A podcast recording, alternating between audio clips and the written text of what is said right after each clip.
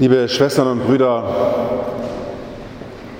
die Sie jetzt zum Remigiusfest hier nach Borken gekommen sind, diese Kirche, diese festliche Versammlung. Für mich ist es ein bisschen ein Heimspiel, hier zu Ihnen zu sprechen, denn der Weg meines Glaubens führte mich auch nach Borken. In Stadtlohn habe ich natürlich richtig Glauben gelernt, das wollen wir mal festhalten. St. Ottger. Und dann allerdings hat mich der Weg geführt nach der Realschule zum Gymnasium hier nach Borken, ans Remigianum. Mich dann morgens um halb sieben im Bus gefahren, an der Wilbecke ausgestiegen. Dann fing ja 20 vor acht schon der Unterricht an. Und dann sind wir dann über die Kapuzinerstraße gelaufen. Ich wie so ein Dover, nicht? Über die Kapuzinerstraße wusste ich ja nicht, was das ist. Kapuziner Weizen hatte ich schon mal gehört mit 16,5. Und war dann, wenn morgens eine Freistunde war, wie sich das für einen ordentlichen katholischen gelernten Messdiener gehört, auch mal in der Josefskirche morgens in der Messe. Mein sonst nichts Besseres zu tun. Wunderbar. Borken. Bin ich gerne hingegangen in dieses Gymnasium. Es roch für mich nach Weite und Welt. Unsere Mama ist mit uns einmal im Jahr mit Reinersmann nach Münster gefahren. Das war natürlich das Ereignis überhaupt. Aber Borken war schon mal was. Bocholt war natürlich noch größer aus unserer Sicht. Ja, so war das dann eben, nicht? Damals. Bin ja auch schon älter. Und dann, liebe Schwestern und Brüder, bin ich dann mit 16, äh, habe ich dann so gedacht, jetzt höre ich da mal auf mit meinem Glauben. Messdiener sein ist ja was für Kinder und nicht mehr für so erwachsene, große Männer. Das ist ja Kinderkram eigentlich, das sollen mal die Kleinen machen. Und hatte dann das große Glück, dass bei uns in der Kirche hinten im Schriftenstand ein Zettel war, Diözesanstelle Berufe der Kirche, ein Wochenende in der Landvolkshochschule in Freckenhorst. Ewald Speker lud ein, Leiter der Diözesanstelle Berufe der Kirche und bin dann nach, also mit dahin gefahren. Keinem gesagt, Mama hat gefragt, wo fährst du hin? Ich habe gesagt, weg. Ja, wohin denn? Geht dich gar nichts an. So ist man halt, wenn man 16 ist. Unsere Mama hat das ausgehalten. Ich verehre sie, dieses Vertrauen. Die Kinder werden den Weg schon gehen und sie müssen ihn alleine finden und ich muss ihn nicht kontrollieren. Und dort hat Ewald Spieker uns dann gefragt, was ist eigentlich die Kirche? Und ich als gelernter Messdiener, St. Ottger, sechs Messen, 1300 Leute in jeder Messe, 30 Messdiener in jeder Messe. Ich wusste, was die Kirche ist. Da oben ist der Papst, die Kardinäle, die Erzbischöfe, die Bischöfe, die Weihbischöfe. Tut mir leid, dass die erst an der fünften Stelle waren. Der Weihbischof ist halt so. Und dann kam dann die Pröbste, kannte ich noch nicht. Da habe ich sofort die Dechanten gesagt. Der Stefan ist ja auch da. Dann kamen dann die Pfarrer, die Kapläne, die Subsidiare. Darunter kamen immerhin auch schon wir Messdiener die waren ja auch schon so komisch angezogen wie die Priester, hatten auch schon Anteil an dieser Macht irgendwie so, nicht? Ein bisschen wie ein Pfarrer sich fühlen da oben. Und da unten kamen dann die Laien. Da oben und da unten. Und dann hat Ewald Spieker uns an diesem Nachmittag, an den ich mich ewig erinnern werde, weil da die Gnade Gottes in mir sozusagen zugeschlagen hat, dann hat Ewald Spieker gesagt, ihr seid alle auf dem Holzweg und hat uns gezeichnet das Bild der Kirche, wie es von Jacques Löw entwickelt worden ist, einem Arbeiterpriester in Frankreich, der nach dem Zweiten Vatikanischen Konzil den Baum der Kirche gemalt hat. Den will ich jetzt hier nicht aufmalen, obwohl ich das immer und wieder tue. Da unten im Boden Christus, der verborgen ist, in ihm wurzeln wir durch Taufe und Glaube, daraus wächst ein Baum, ein Stamm, das ist der Gottesdienst, wo wir uns sammeln. Ansonsten sieht man uns gar nicht, die wir Christen sind. Dann sind wir nämlich in der Nachbarschaftshilfe und sitzen am Sterbebett und sind einfach freundlich zu den Fremden. Sieht man gar nicht. Aber hier sieht man uns, wenn man sich versammelt. Und aus diesem Stamm, da wächst dann ein Riesenast raus. Das sind die Metzger und die Straßenfeger und die Schreiner, die gesalbt im Heiligen Geist ihren priesterlichen Dienst tun, in der Schöpfung zu arbeiten mit Christus dem Handwerker. Dann gibt es noch einen kleineren Zweig aus diesem Stamm, das sind diejenigen, die wie Christus leben, nicht verheiratet, ohne Eigentum, in Gemeinschaft, die Ordensleute. Und da gibt es auch noch einen ganz kleinen Ast, der wächst da auch noch, das sind die Priester und die Bischöfe und der Papst. Die müssen nämlich dafür sorgen, dass das andere alles wächst und gedeiht und Wohnraum gibt, es sich entfalten kann. Darüber ist Gott der Vater, der zieht das alles an sich und er sendet die ganze Zeit den Heiligen Geist nach unten und den Heiligen Geist, der uns von unten zum Vater führt. An diesem Nachmittag, liebe Schwestern und Brüder, ist für mich eine Welt zusammengebrochen. Oder um es mit dem heiligen Remigius zu sagen, wie er zu Klodwig gesprochen hat, verbrenne, was du angebetet hast. Und ich habe angebetet die Macht, die Größe, der Glanz, St. Ottkehr, wow. Pfarrer Stukenkemper, der als Oberlehrer vom Gymnasium kam und noch oberlehrermäßiger versucht hat, die Pfarrei zu leiten. Macht und Herrlichkeit, der uns in den Texten herumgeschrieben hat. Aber das wollte ich dann irgendwie toll, super, dass das alles funktioniert, toll, Kirche, super. Das ist verbrannt. Das hatte ich angebetet. Wer katholisch ist, der ist was. Der hat was. Das ist verbrannt. Und dann sagt Ludwig ja, verbrenne, was du an, bete an, was du verbrannt hast. Und ich musste langsam lernen, dass ich in diesem ganzen Weg meines Christseins manches so an die Seite getan hatte. Na, unsere Rosenkranzbeterinnen in der Kirche, also echt, sind auch so ein paar fromme Seelen, die sind nicht so. Hm? Und hatte abschätzig geredet über Menschen, die Frömmigkeit leben, weil ich dachte, nur die, die so richtig vorne dran sind, das sind die welche. Und ich habe gelernt an diesem Nachmittag, an diesem Samstagnachmittag in Freckenhorst, dass Kirche ein Ort ist, ein von Gott gesetztes Zeichen rund um den Auferstandenen, das von Gott veranstaltet worden ist, damit ein neuer Lebensraum entsteht. Ein Lebensraum, in dem nicht zählt, was du hast und was du bist, ein Lebensraum, in dem nicht zählt, ob du, ich weiß nicht, was für Leistungen vollbracht hast, sondern in dem zählt, dass du ein Kind Gottes bist, dass du von Gott gewollt bist. Und egal, wo du geboren bist, wie du geboren bist, was du an der Hacken hast und nicht an der Hacken hast, du bist hier in einem Raum der Gotteskindschaft. Du gehst in eine Kirche wie zur Mutterbrust und alle mit ihrer gleichen Sehnsucht, dass man nämlich nicht eben leben kann von Geld und Macht und Steinen und Museen, sondern man kann nur leben von einer lebendigen Liebe, die nicht aufhört, in uns einzufließen einer Liebe, die nicht, wir nicht machen können und die wir uns nicht verdienen können. Ich weiß nicht, wie der Heilige Geist das gemacht hat, aber ich habe irgendwie, als ich dann nach Hause gefahren bin, habe ich so irgendwie für mich gedacht, dafür will ich leben. Ich will für eine Welt leben, in der Menschen die Sehnsucht, die Gott nach ihnen hat, in Freiheit beantworten und seiner Liebe ihre Liebe entgegenbringen wollen. Ich will Menschen sagen, dass sie von Grund auf geliebt sind. Da können die Steuererklärungen sagen, was sie wollen, die Rentenbescheide können sagen, was sie wollen. Die Gutachten von irgendwelchen Ärzten können sagen, was sie wollen. Du bist ein Kind Gottes. Und das gibt dir jeden Tag einen Grund aufzustehen.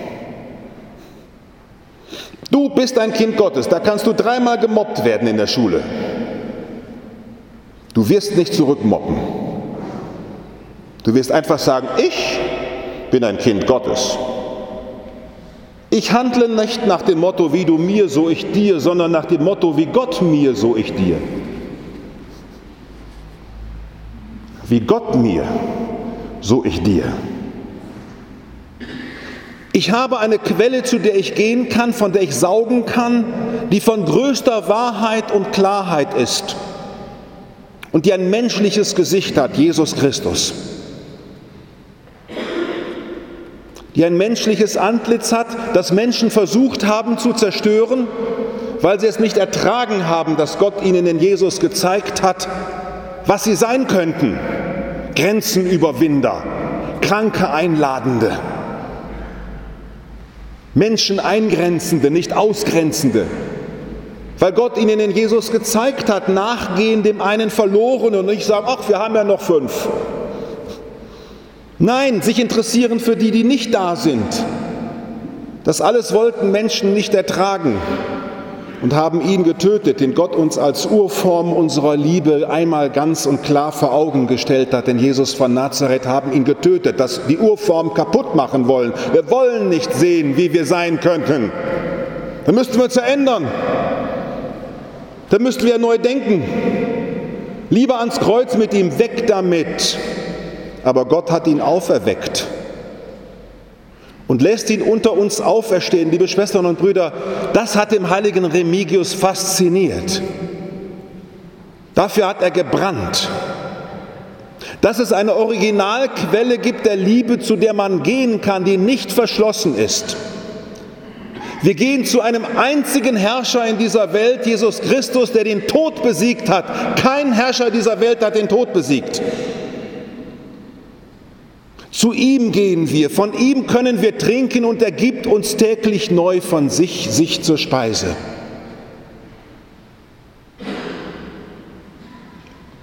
Ich wollte nur noch Christ sein. Ich wollte ein Original werden. Ich wollte jemand sein, der weiß, dass keiner in dieser Welt es zu sagen hat. Und ich verrate Ihnen kein Geheimnis, aber manchmal muss man das auch in katholischen Kirchen sagen, weil es viele vergessen haben. Wir sind gehorsam dem Papst, natürlich, solange er uns das Evangelium verkündet und die Wahrheit Jesu Christi. Wir wollen uns ganz und klar dem Bischof natürlich in Gehorsam zuwenden, wenn er uns das Evangelium klarer macht. Wir wollen gerne dem Pfarrer folgen und gerne den Zeugen des Glaubens, wenn wir erleuchtet vom Heiligen Geist zu dem, was sie uns Ja sagen, unser freies Ja sagen. Gehorsam will uns herausführen aus dem Kreisen um sich selber will uns öffnen. Remigius war einer, der dem Evangelium ganz und gar gehorchen wollte. Und Ludwig hat es offensichtlich kapiert, dass hier einer ist, der von ganz anderer Kraft beherrscht ist und ganz anderen Gedanken, als ihm bis jetzt klar waren.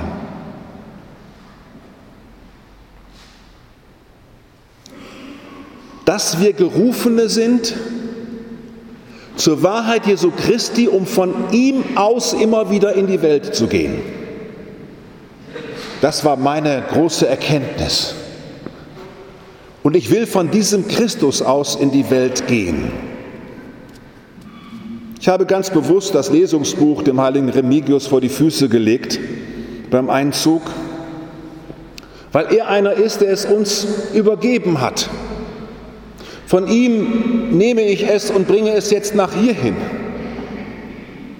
Jetzt stehe ich hier vor Ihnen und spreche zu Ihnen.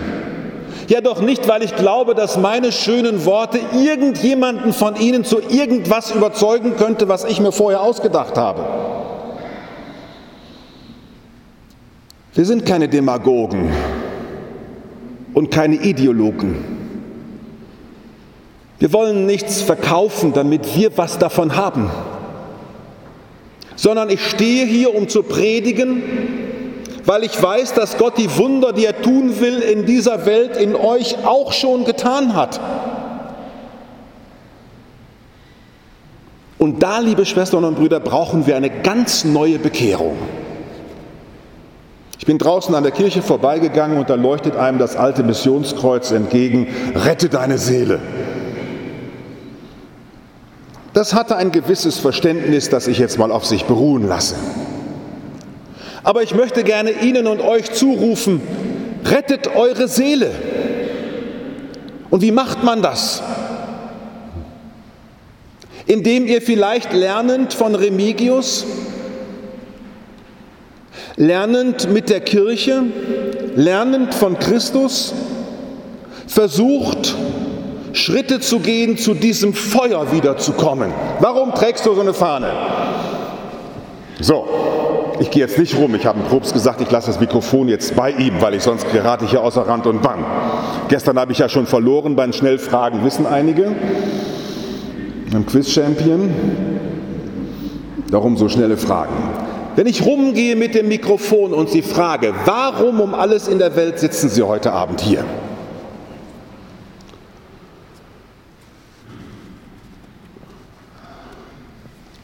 So hat jeder so seine Antwort gerade so gegeben. So. Dann gibt es die Antwort, weil meine Großmutter auch schon hier gesessen hat. Oder weil es immer so schön ist, wenn man hier so sitzen kann oder weil es dazugehört oder weil ich halt das tun muss, sonst kann ich nachher nicht mehr am Freibier teilnehmen oder so irgendwelche Argumente, die man so haben kann, wenn man zu irgendwas hingeht. Diese Art von Antworten, liebe Schwestern und Brüder, tragen auf die Dauer weder sie selber noch überzeugt das irgendeinen Hund, der hinterm Ofen schläft. Und darum möchte ich mit Ihnen jetzt in den letzten sechs, sieben Minuten, die ich habe, vielleicht werden es auch neun, ich hoffe, Sie schlafen noch nicht, mit Ihnen einen Moment überlegen, wie könnte die Kirche wieder das werden, was wir von Heiligen lernen, nämlich zeugungsfähig. Wie werden wir wieder fruchtbar? Die Unfruchtbare bekommt sieben Kinder, heißt es im Psalm. Wie werden wir wieder fruchtbar? Wie können wir wieder Nachwuchs finden für so eine, was Schützenverein seid ihr, gell? Ja, für einen Schützenverein. Wie können die Pfadfinder jo, Leute begeistern? Die KAB. Wir alle leiden ja darunter, dass Menschen sich so schwer begeistern lassen. Wie werden wir zeugungsfähig, so zeugungsfähig, dass Menschen aufhorchen? Und da ist die erste, das könnte wieder mit dem Mikrofon rumgehen, mache ich ja nicht, habe ich ja versprochen. Das allererste, liebe Schwestern und Brüder, ist das, dass wir uns erinnern an so Klodwig und Remigius-Momente. An Klodwig und Remigius-Momente. So ein Frankenkönig, der von der Rede des Remigius derart umgekrempelt wird, dass für den gar nichts mehr stimmt. Man muss sich das ja vorstellen, wie das, man muss sich das ja, was ist denn hier los? Man muss sich das ja vorstellen, wie das so ist. So ein Frankenkönig und so ein dahergelaufener Remigius. Da muss ja in dem irgendwas passiert sein. Und jetzt frage ich euch, wenn eure Enkel, Töchter, deine Schulkameradin dich fragt, sag mal, wieso bist denn du eigentlich Ministrantin? Und wieso bist du am Sonntag zu dem Remigiusfest gegangen? Und sag mal, warum bist denn du überhaupt Christin? Und wenn sie dann die antworten, Mama ist Christ, Oma ist Christ, unsere ganze Familie ist Christ, Borken ist katholisch oder was weiß ich, was man für Antworten finden kann, wenn man das alles mal so an die Seite legt, und dass Sie dann mal so überlegen, wann habe ich das erlebt, was der Bruder Paulus in Freckenhorst erlebt hat? Wann habe ich für mich diese Stunde erlebt, wo mir klar geworden ist, das, was an mich herangepredigt worden ist von mehr oder weniger geschickten Religionslehrern, von mehr oder weniger verehrungswürdigen Kanonikern, von mehr oder weniger ehrwürdigen Pröpsten, von Nonnen, von Großmüttern, Was an mich so. Wo war die Stunde, an der das in mir aufgeplatzt ist? Und ich plötzlich gesagt habe, Heureka, das ist es, ich habe es gefunden. Wir haben den gefunden, von dem die Propheten erzählen. Das Johannesevangelium, es war um die vierte Stunde. Wann war deine Stunde, an der es bei dir geschnackelt hat? Oma, wieso glaubst du eigentlich? Seit wann eigentlich? Die Enkel interessieren sich nicht für den Katechismus, nicht für die tollen Heiligen, die interessieren sich, Entschuldigung, diese Wörter benutze ich jetzt nicht in St. Remigius, also interessieren sich überhaupt nicht, aber die interessieren sich, sag mal Oma, wann ist dir Jesus begegnet? Und er ist jedem von euch begegnet, sonst wärt ihr nicht hier. Sonst wärt ihr nicht hier. Wann war eure Stunde, euer Freckenhorst von Bruder Paulus? War das in Tessé? In Lourdes? In Kevela? Äh, vielleicht war es auch bei einer Kreuzweg-Andacht hier. Ihr habt nichts Böses geahnt und plötzlich müsst ihr glauben. Meine Mutter hat mich angerufen, als ich drei Jahre im Kloster war, morgens um 11 Uhr. Ich muss dir was sagen, ich muss dir was sagen. Ja, was musst du mir sagen? Ich habe jetzt beim Rosenkranz heute verstanden, was es heißt, den du, o Jungfrau, geboren hast. Wann war die Stunde, wo Sie Ihren Remigius und Chlodwig-Moment hatten? Wo das, was sie bis dahin verehrt haben, verbrannt haben, und das, was sie bis da vielleicht verbrannt hatten, Heiligengeschichten, Kreuzwege, gegrüßet seist du Maria, Allerheiligen-Litanei, es gibt ja so Sachen, die wir so im Keller geräumt haben in unserer spirituellen Geschichte, wo wir das wieder rausgeholt haben und gemerkt haben, wow, wow, ja toll. Ich glaube wirklich. Wenn dieser Moment der Gnade, wo der Engel zu dir kommt und sagt, der Herr ist mit dir und du musst ihm glauben. Ich erinnere mich gut an eine ältere Dame, 70 Jahre, die in Frankfurt mal ins Sprechzimmer kam und sagte, Bruder Paulus, Sie werden lachen, aber ich muss wieder glauben. Wo Menschen plötzlich entdecken, Glaube ist ja gar nicht von oben runter, weil der Papst das will, die Bischöfe das wollen, weil das im Katechismus steht, weil der liebe Gott will, dass ich glaube und wenn ich nicht glaube, dann passiert aber ein Unglück. Sondern Glaube ist etwas, was zu mir als Mensch gehört. Das Evangelium ist nicht eine Fremdsprache, sondern die Muttersprache der Erlösung. Das Evangelium zu verkünden heißt nicht, ich sage dir auch noch was Fremdes. Ich habe auch noch was für dich. Sondern das Evangelium heißt, ich verkünde dir das Grundwasser und die Muttersprache von allem. Wer zum Evangelium findet, findet zum wahren Menschsein. Die wahren Humanisten sind die Christen, weil sie aus dem wahren Menschen Jesus Christus heraus leben und von ihm her alle Kraft erwarten. Von ihm her alle Barmherzigkeit. Dieses Rette deine Seele, liebe Schwestern und Brüder, möchte ich Ihnen heute zurufen. Retten Sie Ihre gläubige Seele, indem Sie nicht versuchen, etwas zu verteidigen in religiösen Diskussionen, was man gar nicht mehr verteidigen muss. Wenn mit Ihnen jemand anfängt, über die Kirche zu reden und den Papst und den Zölibat und die Frauen und ich weiß nicht was alles, es interessante Themen gibt, die man so bei Hochzeiten, Taufen und sonst wo mit einem anfängt zu besprechen, von dem man weiß, der geht noch in die Kirche, dass Sie dann sagen, ja, sind alles wichtige Themen, aber ich möchte mit dir gerne über die Auferstehung sprechen. Dann werdet ihr die Erfahrung machen, die der Apostel Paulus auf dem Areopag gemacht hat. Darüber wollen wir dich ein andermal hören aber dass wir wieder sprechfähig werden über das, was uns wirklich bewegt, dass Gott nicht am Ende ist mit seiner Schöpfung. Und dass wenn wir zu ihm finden und zu seinem Sohn Jesus Christus, er uns neue Gedanken gibt und neues Leben für heute. Der Christus, der gestorben und auferstanden ist, als großer Hoffnungsmacher für die ganze Welt. Mit diesem Programm gehe ich durch die Welt. Ich bin ein Hoffnungsmacher. Die Welt ist nicht am Ende und die Kirche schon mal zweimal nicht. Und warum ist sie nicht am Ende? Weil in Christus alles Enden und Untergehen schon einmal durchexerziert worden ist und Gott allem Enden am Ende seiner Auferstehung aufgeprägt hat.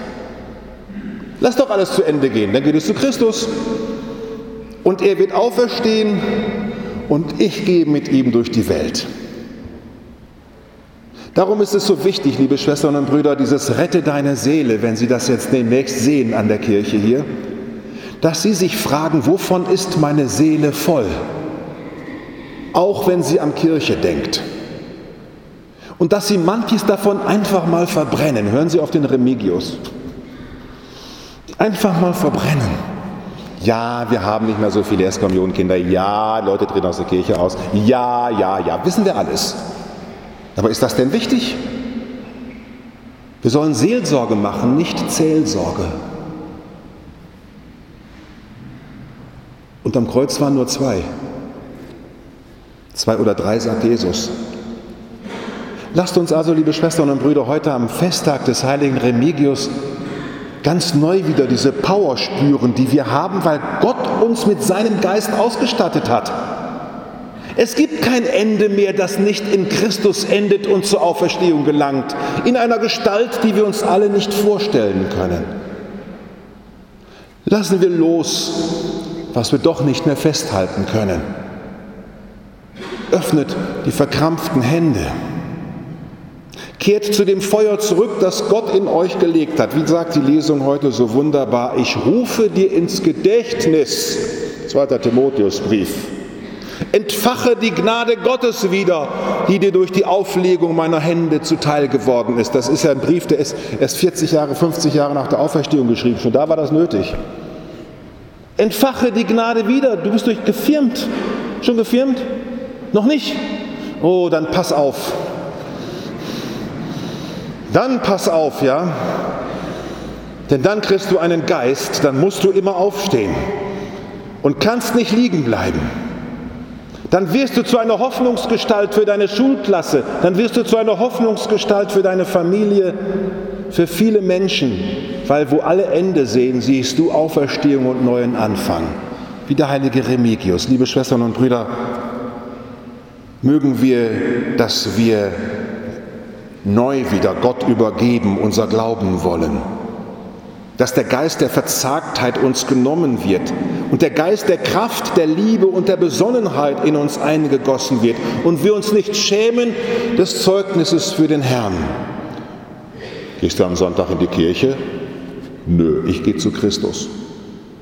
Wie? Machen Sie das mal die nächsten vier Wochen. Können wir uns so vereinbaren? Also wenn Leute sagen, gehst du noch so in eine Kirche? Dass sie dann antworten, nö, eine Kirche vielleicht, aber ich gehe zu Christus. Wie zu Christus lebt der? Lebt der? Mach mal. Du wirst sehen, was passiert. Also können wir so vereinbaren, wir machen einfach jetzt die ganze Remigius-Woche, fängt ja heute an ungefähr, oder? Oder hört die auf? Heute hört die auf. Ja, jedes Aufhören ist ja eine neue Auferstehung. Also es fängt jetzt neu an. Also neu aufstehen und so in die Welt gehen. In mir wurde in einer ganz bestimmten Stunde, von der ich erzählen kann, aus mir wurde ein brennender Glaubender, wie Remigius es war.